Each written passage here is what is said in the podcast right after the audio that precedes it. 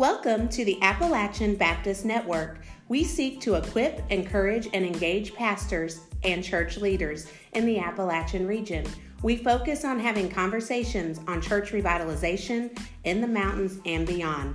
Your hosts are Matthew Jacobs, Brent Snyder, Jacob Gwynn, and Travis Tyler. Okay, welcome back to the Appalachian Baptist Network. I'm Travis, and joining me again is Brent. How's it going, buddy? It is going fantastic. Let's pick up where we left off. You want to? That sounds so good. We're working on and working through here part two of 13 essential characteristics of effective replanters, and today we're doing the last six. Now, when we left off last time, we were dealing with resource generalists, and we hit that pretty good. So let's move on to the next one, Brent. What else we got up here? So we've got tactical patience, which is the ability to skillfully implement change at a pace um, that's appropriate to um, your specific congregation's health and, and needs. Um, this is about having the discernment of knowing when something must be changed, but not just when it not not just knowing that it needs to be changed, but also how it should be changed. All right. Uh, this is really an issue of you know I would say tactical is important, but also toleration. I mean, you're going to have to learn what you can take and what you can't take, yeah. and uh, you know you're going to have to learn to be reserved. Sometimes you're just you just can't you can't revitalize everything in a church at one time. There yeah. has to be phases to this thing, right? So uh, this one is is critically important for a replanter as the clock usually is on your side if you will give it time, right? Yeah. All right, Brent, what do we got next? Then we've got initiative. Um, you know, the, the, the replant pastor with initiative, he, he leads the church with a passion that is rooted in biblical convictions and is demonstrated in uh, a, a, bias for action.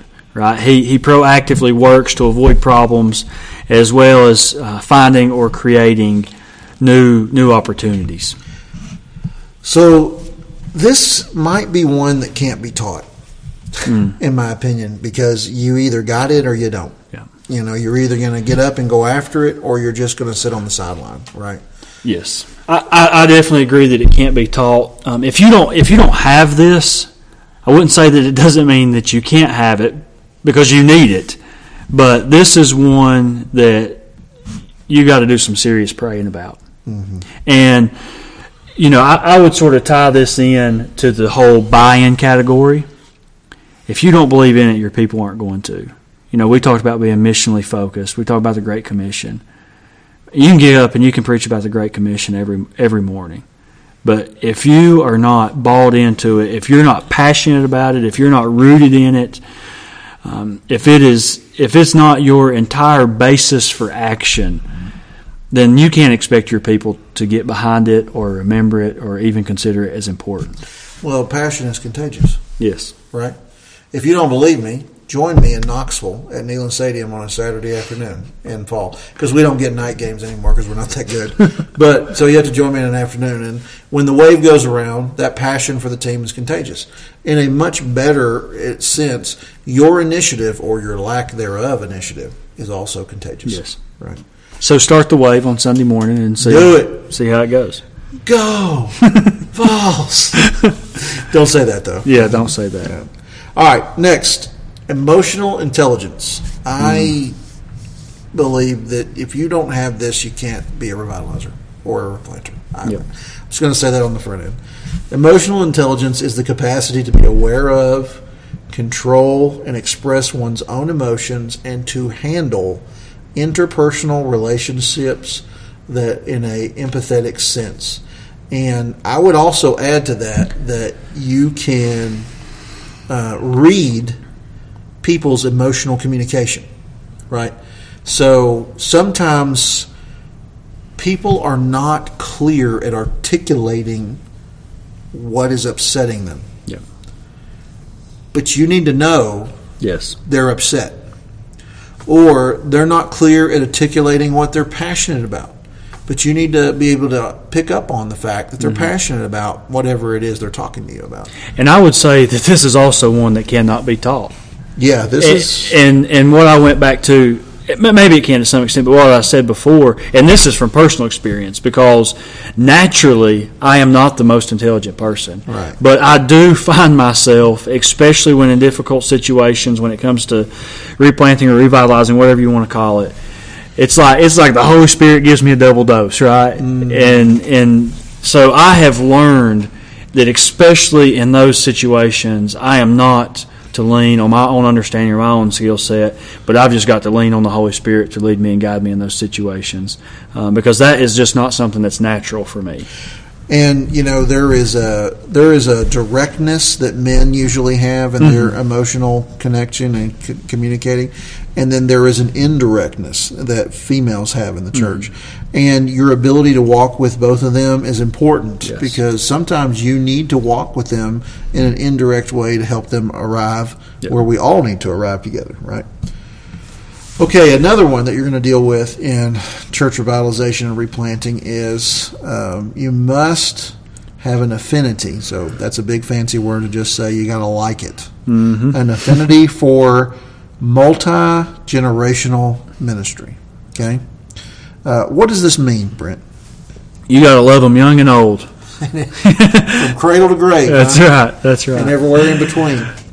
and and you know it's uh,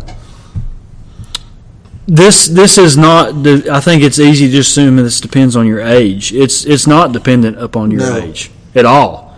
Um, actually, I, I'm what most would consider young, but I, I have a much easier time relating to older than I do younger. Um, so, and, and I know plenty of guys in the ministry that are older that do an excellent job of relating to those that are younger, and they love the young people. Uh, maybe even to the neglect of the old people, but uh, but yeah, you got you got to love them both. And when you're thinking about what's next for my church, don't ask don't ask what is next without considering um, the the full span of um, the the generational makeup of your church. Yeah, so if you roll into the youth group and start talking about Jerry Clower, It's probably not going to. that's going to go over like, Yeah. yeah, not well. Yeah.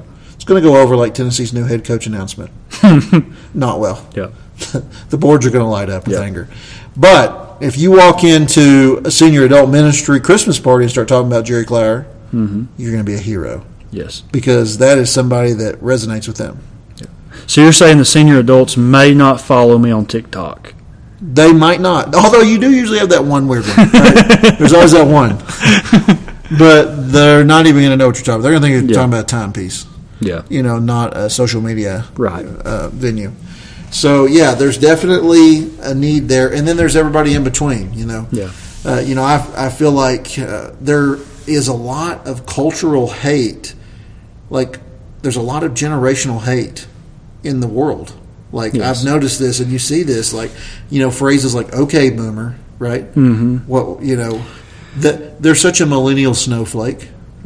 you know, Well, and you know, with that in mind, let me just add: as as a pastor, don't hire out or contract out your affinity for a certain generation, Ooh, easy, right? fella. because it is it is so Pump easy. the brakes on that senior adult pastor, or pump the brakes on that youth But it's so easy to say, like, uh, okay, for these um, for Gen for for Gen Z, that's that's the youth pastor's job. Yeah. He's got an affinity for them because that right there, I think, is one of the number one contributors to to teenagers graduating high school and never coming back to the church. Yeah, never were connected with the pastor, were they? Right. The, the only person who ever had an affinity for them, they can't go to his Bible study anymore. So Yeah. what are they going to do?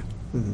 So oddly enough, there was a study I think Ed Stetzer put together, and one of the top two or three things that students who did stay in the church said it was a a personal connection and relationship with the pastor. Yeah, absolutely. So there you go. It- it's not wrong to have those pastors. no, no, at it's all. Not, but you know, you Be a need to- part of what's going on.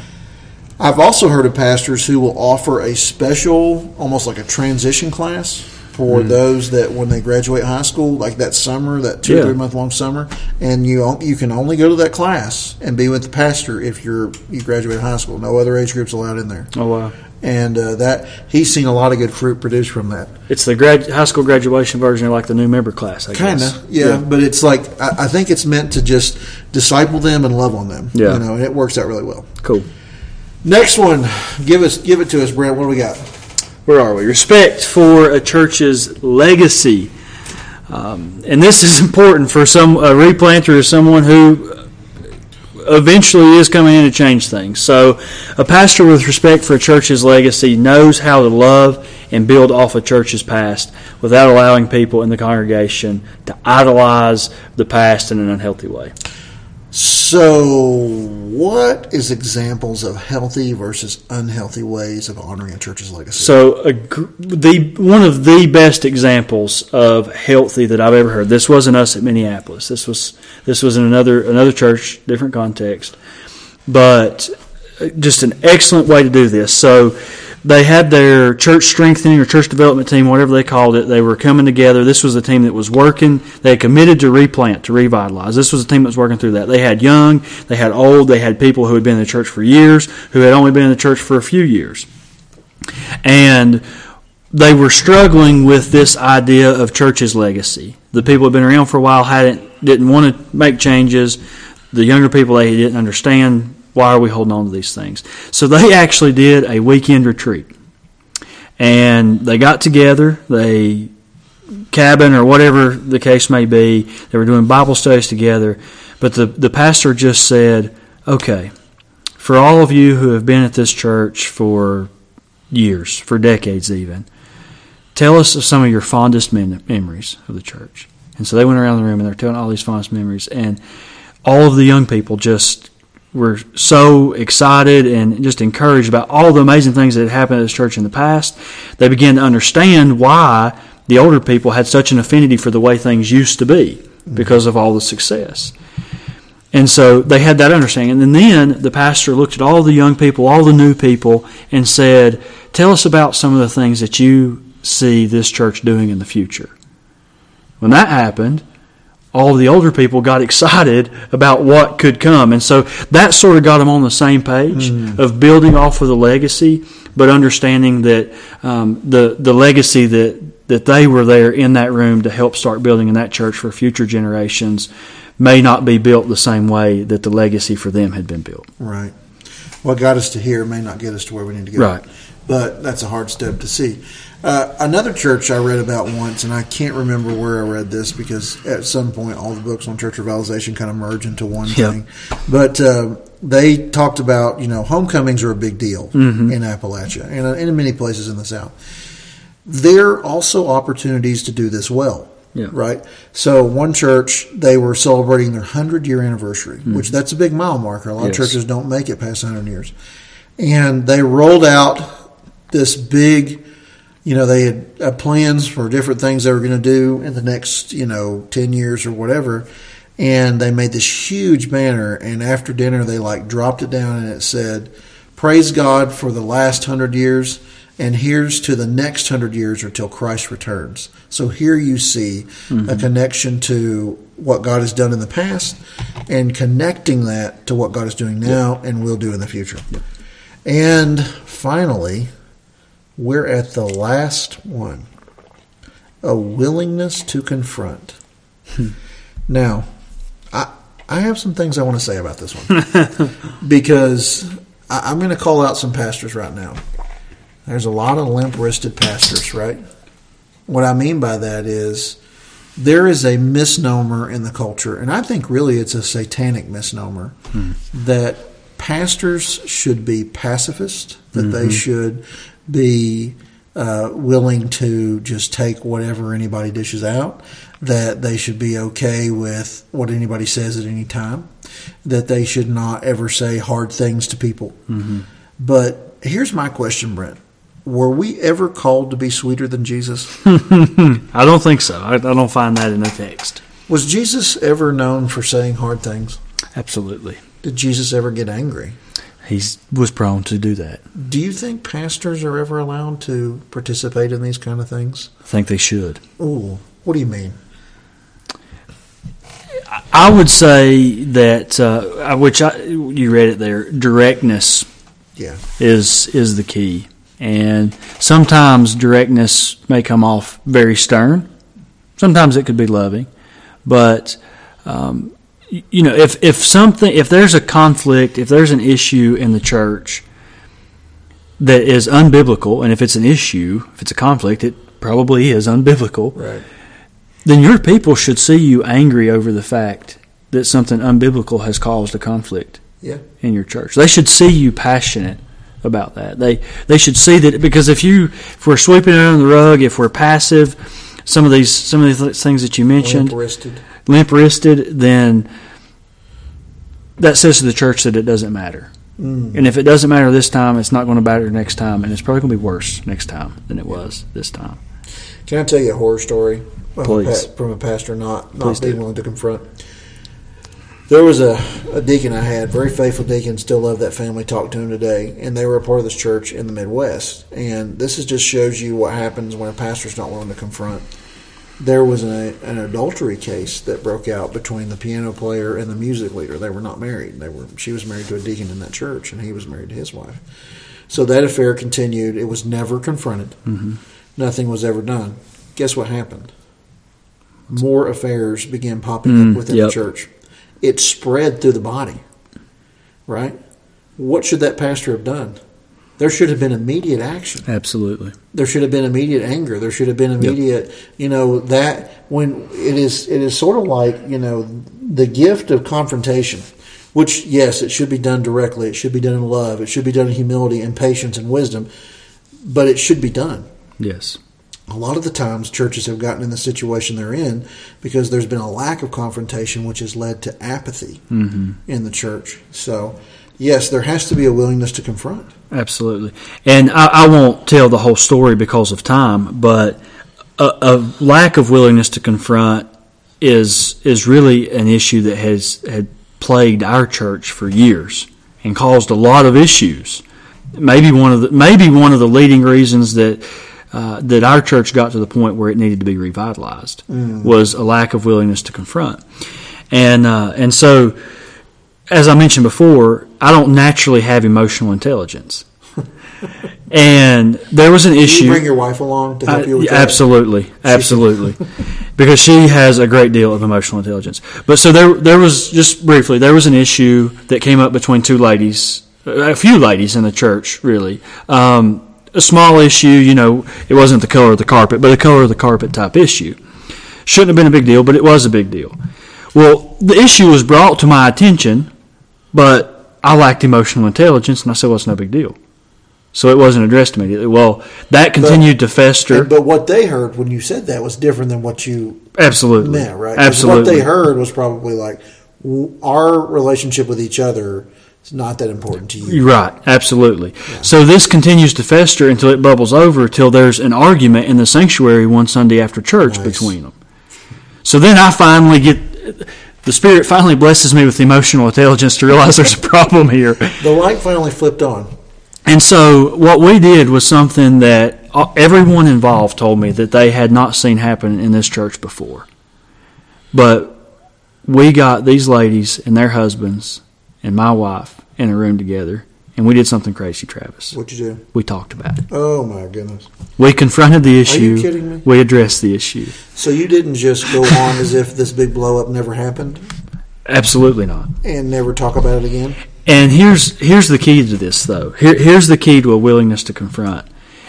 After it's confronted, don't be afraid to talk about the fact that it's been confronted. Yeah, I think follow ups are good Yes. Because you know you don't want you want to be clear because here's what happens.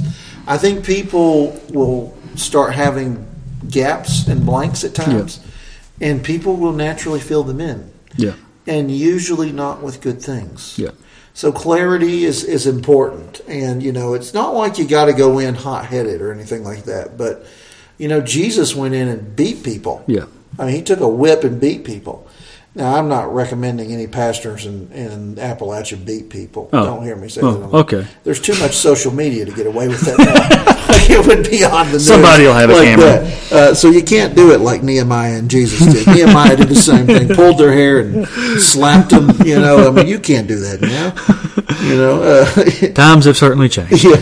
I mean, that one guy, I remember somebody sent me a clip. There was some pastor, he got mad on a Sunday night and he just laid into the sound guy. Did you see that? And he just started going through all the people in the church and just laying that. into them. I've seen that. Oh, man, it was brutal. I Yeah. mean, I, I just cringe to think what unbelievers thought. But you got to remember, though, for those of you that may be unbelievers listening to that, you were watching basically a family meeting because that's who comes on Sunday night. Yeah. you were watching that pastor discipline a family meeting in a very public fashion. it was it was very much a can- should he have done it probably should he have done it in front of the entire church and on social media? No, he shouldn't have done that. Like you don't spank your kids on social media, Right, right? right. So you don't confront. Um, and the reality is, when this is done right, it prevents a whole lot of conflict Absolutely. from blowing up in the church. Wouldn't Yes. you agree? Absolutely. And and so one of the, before we left that meeting, one of the questions was asked is what what next? So do we just I mean we don't want people to know this happened, right? And I said I said no. We we want people to know that this happened and that you all had an issue, but more importantly, we want them to know that you all worked it out. Yeah. That that everyone in this room was held accountable for their actions, and everyone in this room made it right. And I said because when that message passes to the rest of the church, that's how you change the church, a culture in a church, Right. to handle conflict. And it's also it's going to make everyone accountable. And so maybe in your church, gossip has always been an issue. Mm-hmm. Well, if you start holding people's feet to the fire on gossip, gossip's going to start happening a lot less. Yeah, it will. It's true. And it does, a lot of these things start with the pastor and the leadership of the church. Absolutely. And you know, I know there's some of you that are looking around right now, and I was just actually listening to a really good podcast on the drive up here. By the way, we're recording live from Dogtown tonight. It's a late night up here in Dogtown Praise too. God, it's yeah. uh, The street lights cut off in ten minutes, I think. uh, we better wrap this up. We're going to this plane. What time do they roll the asphalt up? That's what I want to know. It's gone, buddy. You're Oh, on, is it it's gone? a good thing you got your Jeep because you're on dirt back to the state line. That's right. I'm okay. I'll make it back. Me and Wendy. That's the name of my Jeep. So, uh, but uh, you know, if you if you do conflict well, like you're talking about, Brent, you know, some people are afraid that that's going to turn like visitors or lost people off. No. It does the exact opposite. Absolutely. I heard a story once of a of a church that did something similar to like what you had, and they addressed it from the stage on a Sunday morning, and the people that were there were just like, "Oh my goodness, I can't believe, you know, that you handled this." But I'm coming back because Yeah. this is the only church I've ever seen address this, and and I've I've done this as well from the pulpit. I've had situations like there was one case, you know, the principle in Scripture is usually you address an issue, like if there's been a conflict or, or a confrontation, to the level of people that know about it. Yeah. So if five people saw the blow up, you got to address it with five people. Mm-hmm. If 400 people saw the blow up, Sure. you got to address it with 400 people. If Yeah. four people saw it, Yeah. you know, it's got to be four. Well, t- you know, I just told you, and this wasn't addressing a conflict publicly, but I just told you a little while ago, um, back maybe two or three weeks ago, um, four weeks even, um, on a Sunday morning, I preached a message on church discipline and the need for church discipline and the lack of church discipline that we have now in churches, um, the need to, to, to revive church discipline, if you will.